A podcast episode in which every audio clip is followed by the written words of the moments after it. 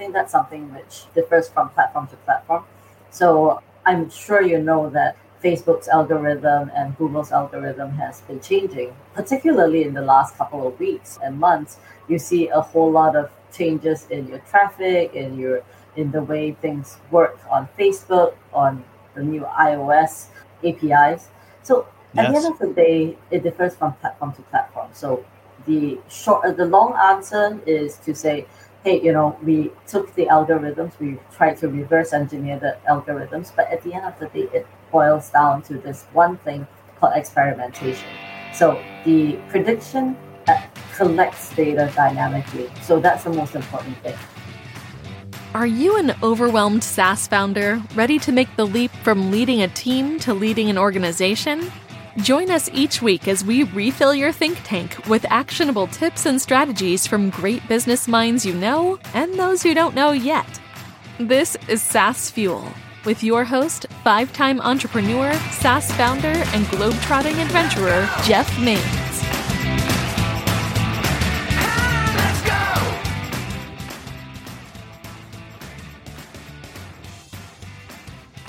Welcome back to the SaaS Fuel podcast, where our SaaS founders don't just talk or dabble, they execute and do. I'm your host, Jeff Mains. Yeah, SaaS founders we work with, they aren't passive investors or consultants or executives. They are at their core doers. And I'm constantly amazed and inspired at the great things that they're doing and creating. You know, over the past few weeks, I've had some amazing founder conversations about progress, strategic shifts, and plans as we head into a really uncertain fourth quarter. Mark Cuban says that wherever there is change and wherever there is uncertainty, there is opportunity. And I think that's dead on correct. We're headed into a season like we haven't seen in years. It's kind of a weird time. It's an uncertain time for sure.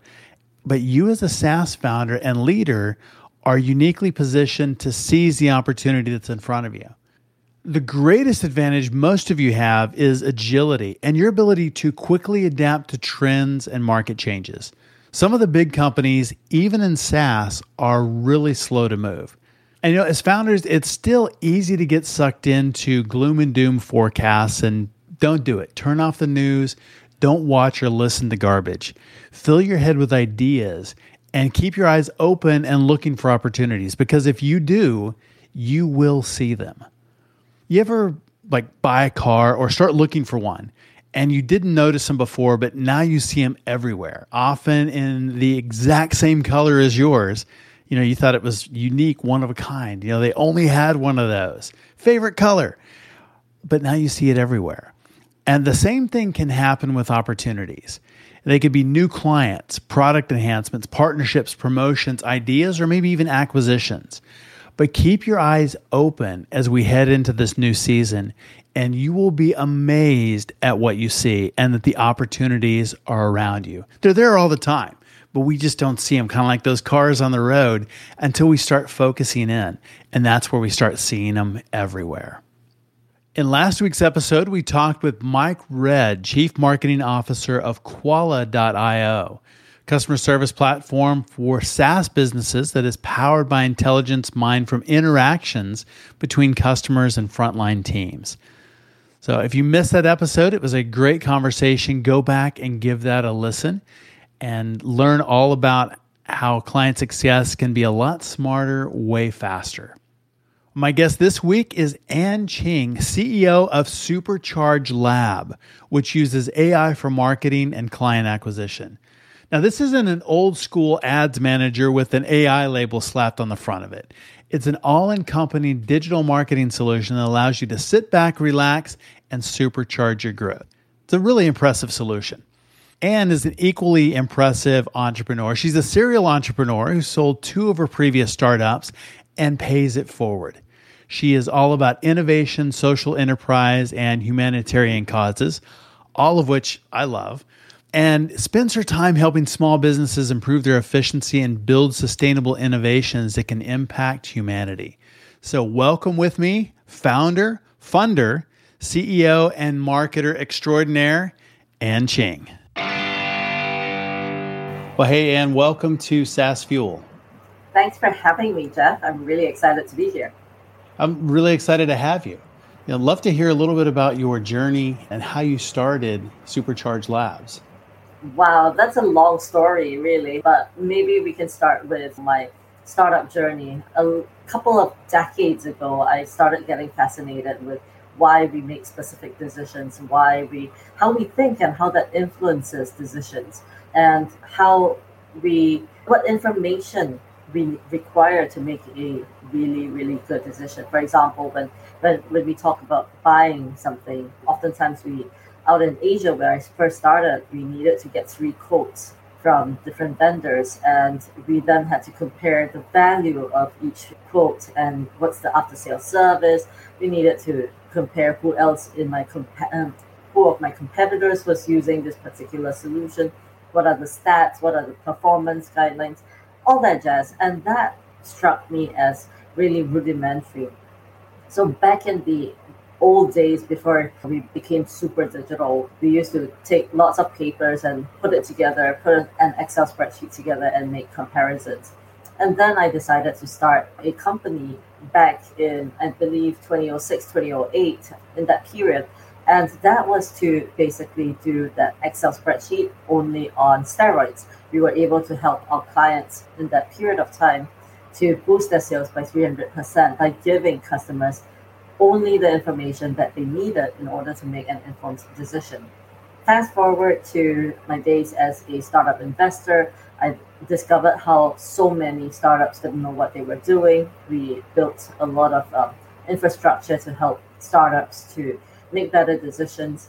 And then I fast forward again, 2018 rolls around, and here I am consulting for the world's largest companies. And guess what?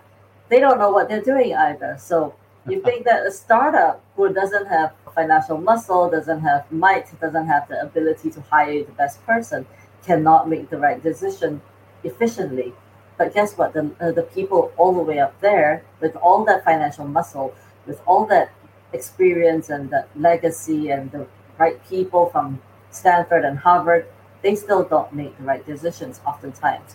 So, what's missing here? What's missing is data. What's missing is intelligence what's missing is the ability to peer into the future. And so, how I started Supercharge Lab was literally this fascination with what cognition, what triggers the cognition, the cognitive process of decision making behavior. So, we started our first solution. We called it Sigmund for obvious reasons. It's all about neuroscience, it's all about cognition. And the first decision we uh, went after was the sales decision. We said if I could provide better messaging better data, can we help people buy better? Not to let people sell more, but to help people buy better. And by helping people to buy better, our clients started to sell more, if that makes sense. Fast forward a little bit more, and uh, we launched the second product, Sigmund Marketing. So we help to dissect why people engage with brands, why people resonate with brands. And yeah, recently in 2022, just about five months ago, we actually launched our Sigmund, which was our predictive analytics solution, which essentially has the singular purpose of predicting how profitable or, or how, well, predicting the future by understanding the reasons why we make decisions. So that's the journey to Supercharge Lab. Wow, that is amazing. So, how did you make your decisions to start companies, to exit companies, and continue your, your journey through through marketing and making helping other people make better decisions? Yeah, so I started my first company and I failed several times. When I was very young, I would start a website and I would think, oh, everybody's gonna come to my website and transact. And obviously, you're one of a gazillion uh, websites, and nobody came. I borrowed money from my mom, I borrowed money from my brother. I failed many times. And then I guess at a certain point, I discovered that it was all about helping people. So when I started my first company, which I exited, the truth is we helped a customer achieve its gold. So at the end of the day, it dawned on me that you cannot get run a successful company if you're not going to help somebody do something that they need to achieve. So why I came to a point where I was able to create the impetus for Sigmund was simply because I said, what do people need help with? And uh, yeah, the rest is history. Today we have multiple Sigmund products and even have had so much interest in the latest product, Ask Sigmund, that one of the clients who we were building for looked at us and said, instead of giving you the money to build Ask Sigmund, why don't I buy out your company? And this was not the only company that said the exact same thing. So yeah, we've had quite a good run and we're very excited what the future is going to bring. That's great. Well, it seems obvious that better decisions are going to, you know, have better revenue and better companies. But uh, what are the, the tangible benefits? Somebody implements Sigmund. What do they get? How do they use that data to help people make better buying decisions? Well, I think at the end of the day, it's knowing yourself better. I think we tend to try to find out so much about the world around us that we fail to remember that first we need to know what our limitations are, what our, our skills and advantages are, and what our value proposition is. So the first thing that our Sigmund does is that it plugs data that you already have and unlocks the value of that data. It uses dynamic external data feeds to augment your data and understand what you're, you're trying to predict. For example, if I want to predict if a what's the best sale to pursue, say I have a whole bunch of leads in my CRM and I want to understand what does this customer really want? What are the challenges this customer faces? What are the ways that the decision makers are thinking about the problem? If I had all that and I scored it based against profitability, as a salesperson, as a representative of the organization, I would immediately know exactly how much effort to apply to it, the strategy to apply to a particular sale, and at the end of the day, the approach. What's the most important way to build rapport? You might say that there are many solutions out there that look at facial recognition, see if the, it sees if the person on the other end of the line is happy or positive and stuff like that. At the end of the day, if you're not solving a problem, we can build all the rapport in the world, and you're still not going to get a sale. And likewise, the uh, it's vice versa. If you have all the solutions, but you cannot engage with a person on their level, you're gonna fail anyway. Is it something that could be considered self fulfilling if we have a prediction and then we put the effort into that and then it happens? Would the same outcome have happened if we hadn't put the effort in? or we had treated it like anything else? How do we know that prediction works? Yeah, that's a really fascinating question and by far one of the most unique questions I've ever been asked. So, one of the things about prediction is that it feeds off data that you give it as well as data in the marketplace, the external dynamic data that I like to talk about. So, I think one of the biggest things is it helps you set yourself apart from a cognitive perspective. But yes, you're absolutely right. Sometimes it's that self fulfilling prophecy, right? You say to a particular your team members, hey, customer A seems to be very disengaged. Let's apply a lot more effort into this particular client only because I think we can upsell and resell certain solutions to this client. So when you see that the prediction says, oh, it's highly likely that this particular client is going to re-engage with you, you then realize that you kind of fill that loop, you close that loop by applying your effort into it.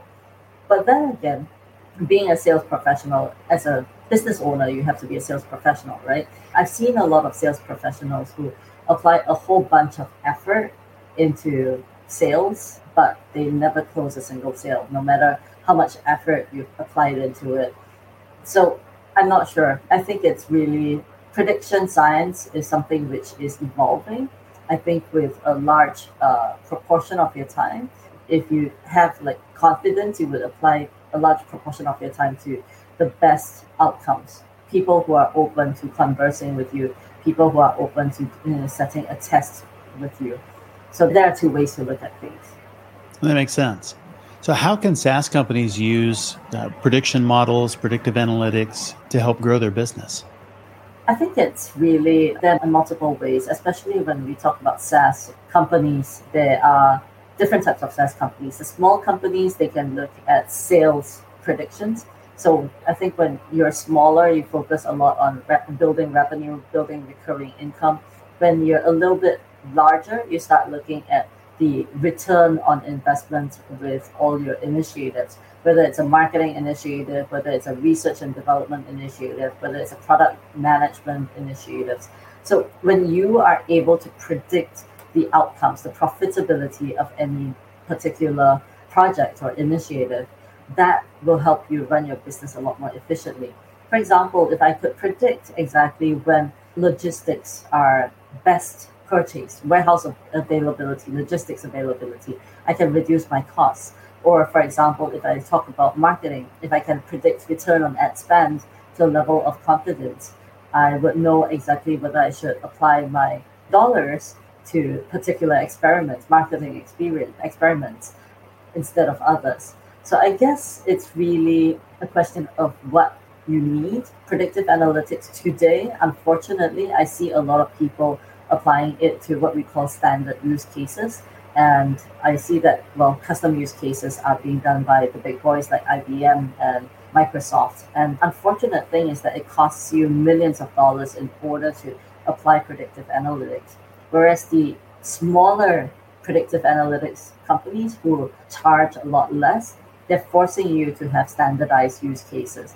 Now, in order to have standardized use cases, you essentially will need to have what we call a standardized data fingerprint or a data warehouse that fits within their plug and play model. And that's essentially one of the few things which should not be ever done. It's like telling you, hey, Jeff, I think you should have the same fingerprint as me, which I don't think it's quite possible at right. this point. So, just the same way, all of us collect data and view data in a very different way. So what we've been able to do is build a API which absorbs your data, or takes in your data in a very unstructured manner and puts it into a very structured uh, platform before creating a custom use case. That's reduced costs, is democratized predictive analytics for a whole bunch of people. That's interesting. I like that. The unstructured and then puts it into a structure. Is that so that you can connect things that are not necessarily, we wouldn't look at the data set and connect ourselves? Yeah, for sure. I think one of the biggest things about AI is that AI is 90% data and 10% actual programming. So I think one of the biggest problems with AI is people not understanding how to do data engineering, data modeling, and stuff like that. So I think connecting the dots with data and helping people to see that it's not that difficult when it comes to data. I know that unstructured data and worse still data from disparate sources. I had a client who had 40 years of data in like five different formats, some in paper format, some in CD-ROMs back in the day. Can you imagine? Yeah. And then reams and reams of papers and little hard drives which look like Bibles and encyclopedias.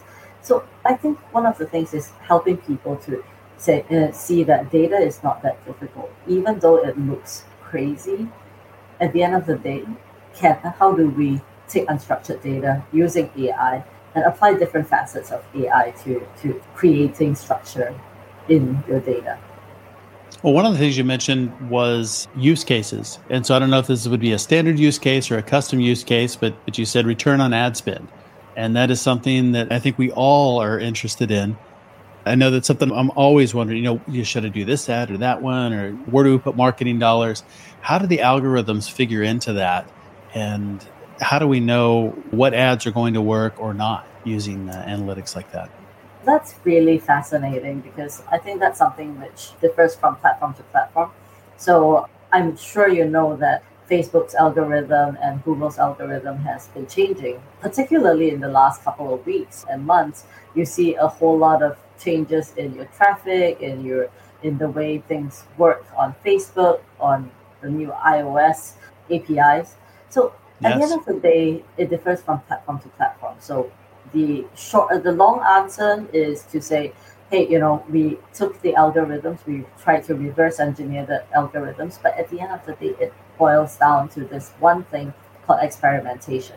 So the prediction uh, collects data dynamically. So that's the most important thing. A lot of times when you do performance marketing, you spend seven days waiting for the winner or the loser of the test and then Right. you take the winner, and then you put on another test, and you see what works, and then you predict whether it uh, it's the winner.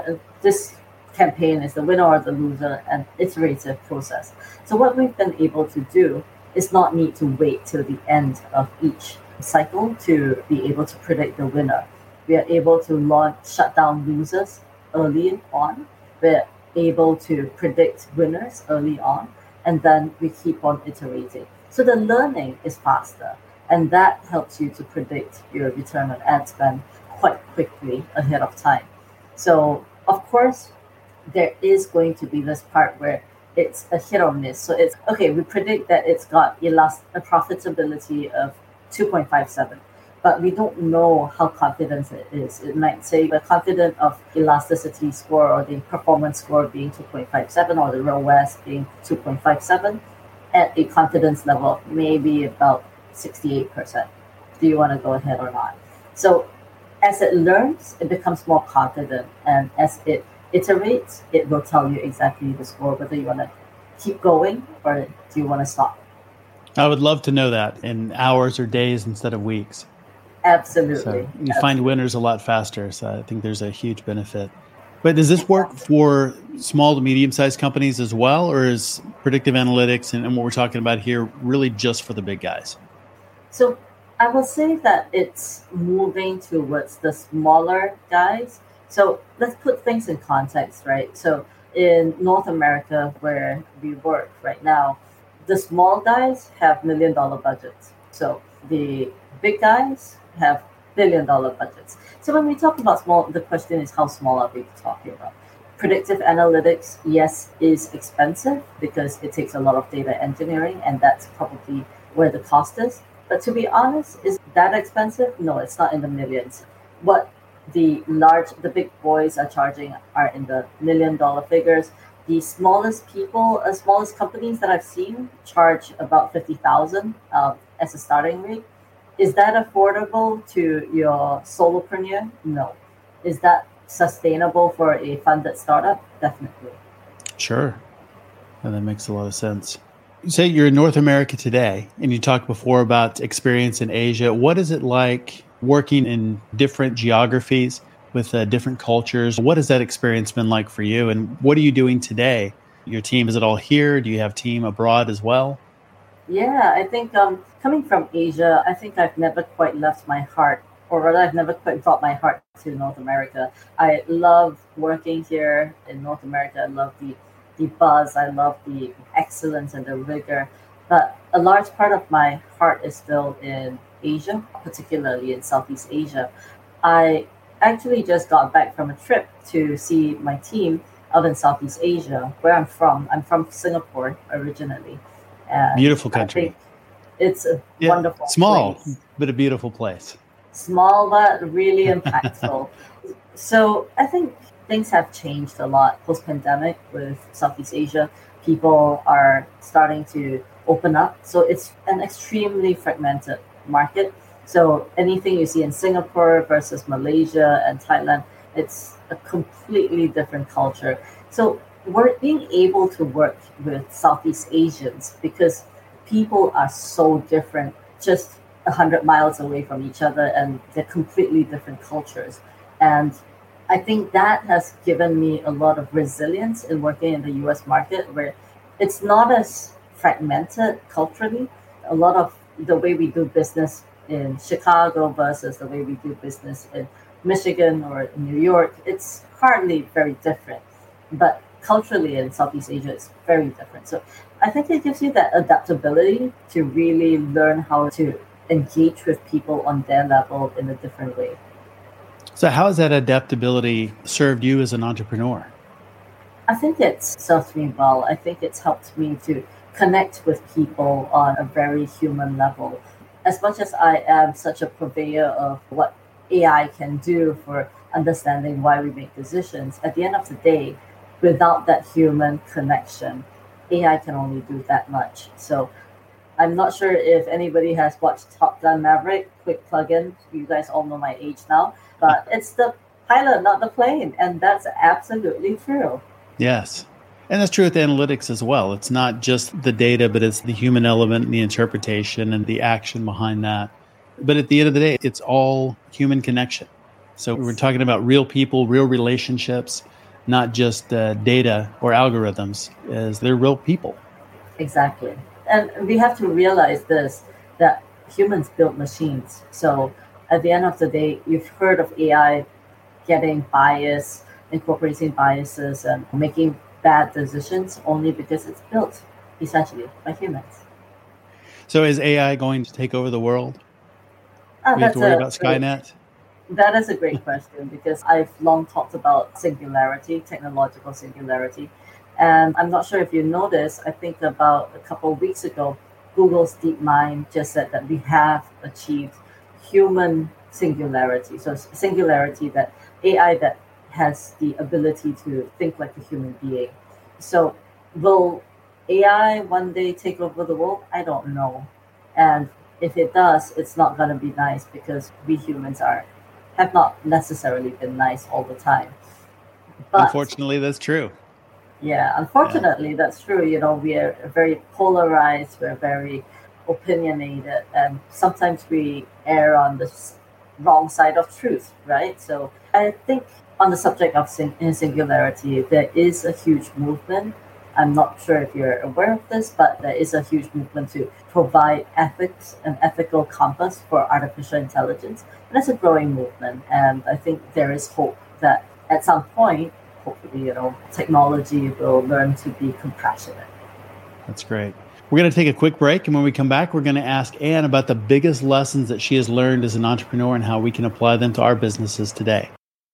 Why do some companies achieve explosive growth while others sink into the depths? What do exceptional SaaS companies do that mediocre companies don't? And what can SaaS leaders learn from fish? Hey, check out my book, Small Fish, Big Pond Building a World Class Business That Swims Circles Around Competitors. This book delivers powerful business lessons guaranteed to change the way you view your business and includes hands on exercises and growth tools to get lightning fast results. Get your copy today at Small Fish Big Pond. Use the code SaaSfuel to unlock special bonus audio and video content. Well, welcome back to SaaS Fuel. My guest today, Anne Cheng from Supercharge Lab. And Anne, earlier you talked about failing a few times and, and trying different things. What are the biggest lessons that you've learned from those failures and that you've been able to, to carry forward that really launched your successes? So I've actually failed many, many times. I failed for multiple reasons where I fell out with my co founder. I failed where we ran out of money. I failed where we didn't have a clear value proposition. So I failed many, many times. I failed because I was too early and then for early stage seed funding. That's a nice way of saying, sorry, we don't really want to fund you. But yeah, I failed for many reasons. And the biggest lesson I've learned is that failure is not final.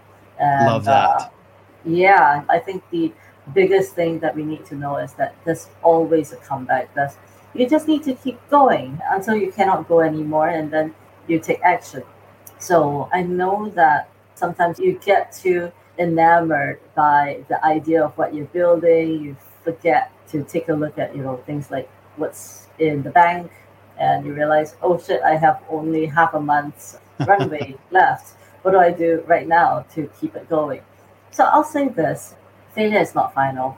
You can fail a gazillion times, and if you let it be final, it will be final.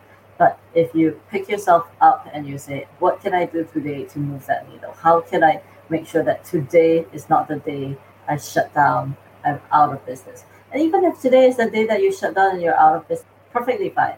Tomorrow, I'll get up, dust myself off, and start again. So failure is never final.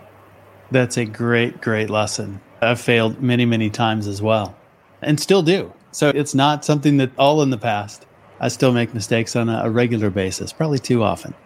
But uh, yeah. uh, mentors have been one of those things that have been hugely influential in me in preventing a lot of those mistakes. And I know mentoring is something you're passionate about as well. What role have mentors played in your success? I think one of the biggest things is keeping me real. I think they ask the hard questions oftentimes we already know the answers to all the hard questions, but we're just unable, or maybe it's not unable, but maybe we're just in denial sometimes, right? So Of sometimes course. we go, okay, you get this person is not good in the company. Why did you found the company with this person? And you know, mentors just ask you questions which you already know the answers to, and they will say things like, "You know that I'm speaking the truth," and you go, "Yeah, I know. I'm still in denial, but yes, I do know."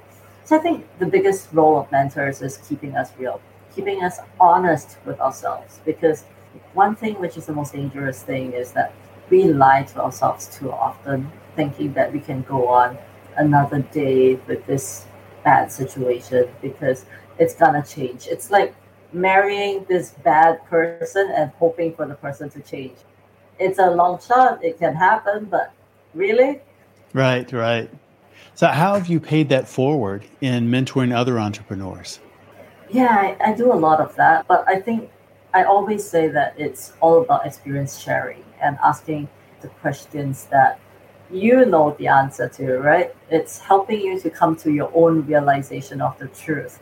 And I do it with what we call experience shares, sharing what I did wrong, how I failed, and how I don't want that person to fail as well.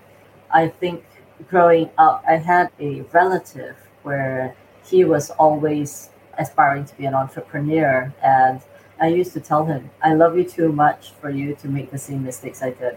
So I think mentoring is really about sharing that part of your heart and say, I don't want you to make the same mistakes I did. But at the same time, being there for you if you do. That's really powerful Yeah. because So we are going to make mistakes. Yeah, you can't help it, right? When we're young, we all made the same mistakes. Rebelled against our parents, we acted out, we fell in love with the wrong person, we dyed our hair green. I mean, we've all done that, right? Yep. No, that's really, really good. I think that's a great characterization of mentoring and what that's like. So, if you could go back and tell yourself something back when you started in the, the very beginning, what would that be? I think it's to listen. I think the, you know, I started out being very headstrong, and I like to think that I was the center of the universe, thought I was the New York of the world. So I really wanted to be loved, and that was really the reason and the motivations to always try to be loved and seek um, love. I think as I grow older, I realize that if you really want to seek um, love per se, the the best way to get it is to give it. Absolutely right.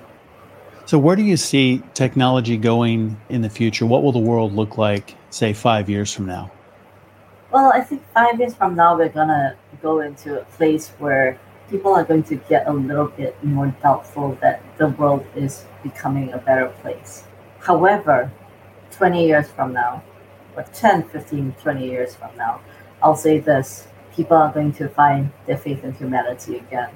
I think the next generation is going to be one which is going to inspire the Top Gun generation a lot. So I think a lot of the current generation is getting a little bit jaded with the way technology is going, where people are becoming less human, people are becoming more distracted, humans are engaging with each other much a lot less than we used to as individuals. We have five people at a dinner table and all of them are scrolling their phones.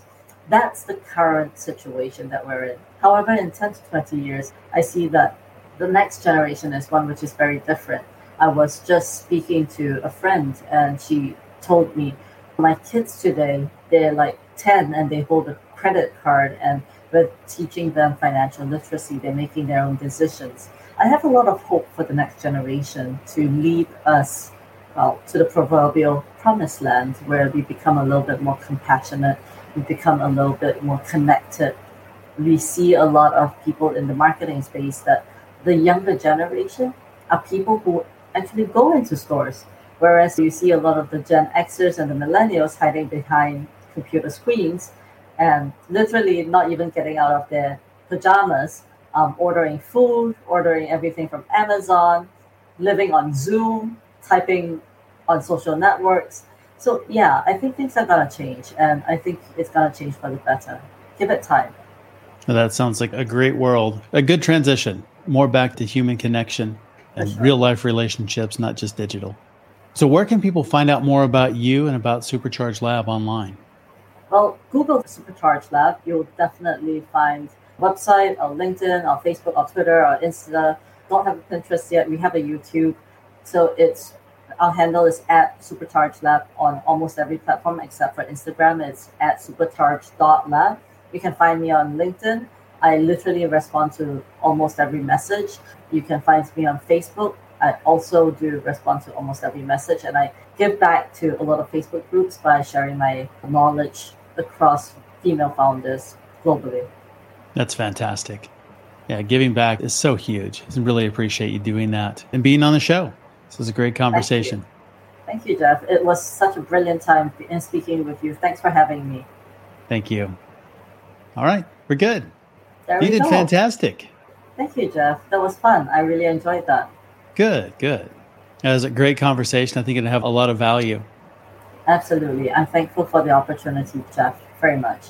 Very good. It was fantastic to meet you and be able to do this. The next steps, I can actually tell you when the episode will go live. The live date is currently scheduled for September 27th. Okay, sounds good. And so we release every Tuesday. And by that point, we may go to twice a week. We're building up episodes, and so that we can do that probably toward the end of summer. But right now, it's September 27th, and we release every Tuesday. And so, probably Thursday, Friday before, we'll have over to you promotional materials. The episode will be edited. So, we'll have that to you. We'll have images and audiograms and that kind of thing to promote. And so we'll get that to you the Friday before. We'll prep all of it Monday, and we launch Tuesday. The episodes go live early morning, and uh, have a team that does all the social posting. But you'll have all of that prior, and we'll let you know when it's going live. But September right now, September 27th is the day. Sounds good. Let me know, and if you need any help in editing, launching your podcast, or promoting your podcast, let me know as well. I am an investor into one of the best podcast technologies in the world. Uh, it's called Pod Machine. Pod Machine, and, uh, okay. Uh, yeah, take a look at that. It helps to promote and manage and edit your podcast. So yeah, I'll Excellent. get you a promo code so you can get it cheaper or free. Sure, that'd be great. Yeah, I'd love that. Yeah, any promotion is always good. So more listeners is great. Yeah, for sure. Let me know. We'll definitely uh, promote you as well. Thank you. I really appreciate it. Jeff, it was brilliant meeting with you again. You as well. All Have right. a great you, day. Be safe and take care. You too. Bye. Well, thanks again to Anne for coming on the show and sharing your insights and resources. Learn more about Anne and Supercharge Lab at superchargelab.com. As always, all links, highlights, resources, and full show notes are available at saasfuel.com. So please subscribe or follow us at saasfuel.com. Every time a new person subscribes, 16 enterprise CTOs have sweet dreams about choosing your SaaS solution. It's true. Scientifically proven, completely made up fact. But subscribe anyway, and it just might work for you. Well, join us next week for a conversation with Colton Griffin, CEO of Flourish Software, a leading supply chain management and seed to sale tracking software solution for the cannabis, CBD, and hemp verticals. It's a fun, maybe a bit controversial, but mostly fun episode that gives an inside look into the industry, technology, and amazing sophistication and compliance challenges from seed to store. It is a fascinating conversation. So come back, check it out next week, and until we meet again, enjoy the journey.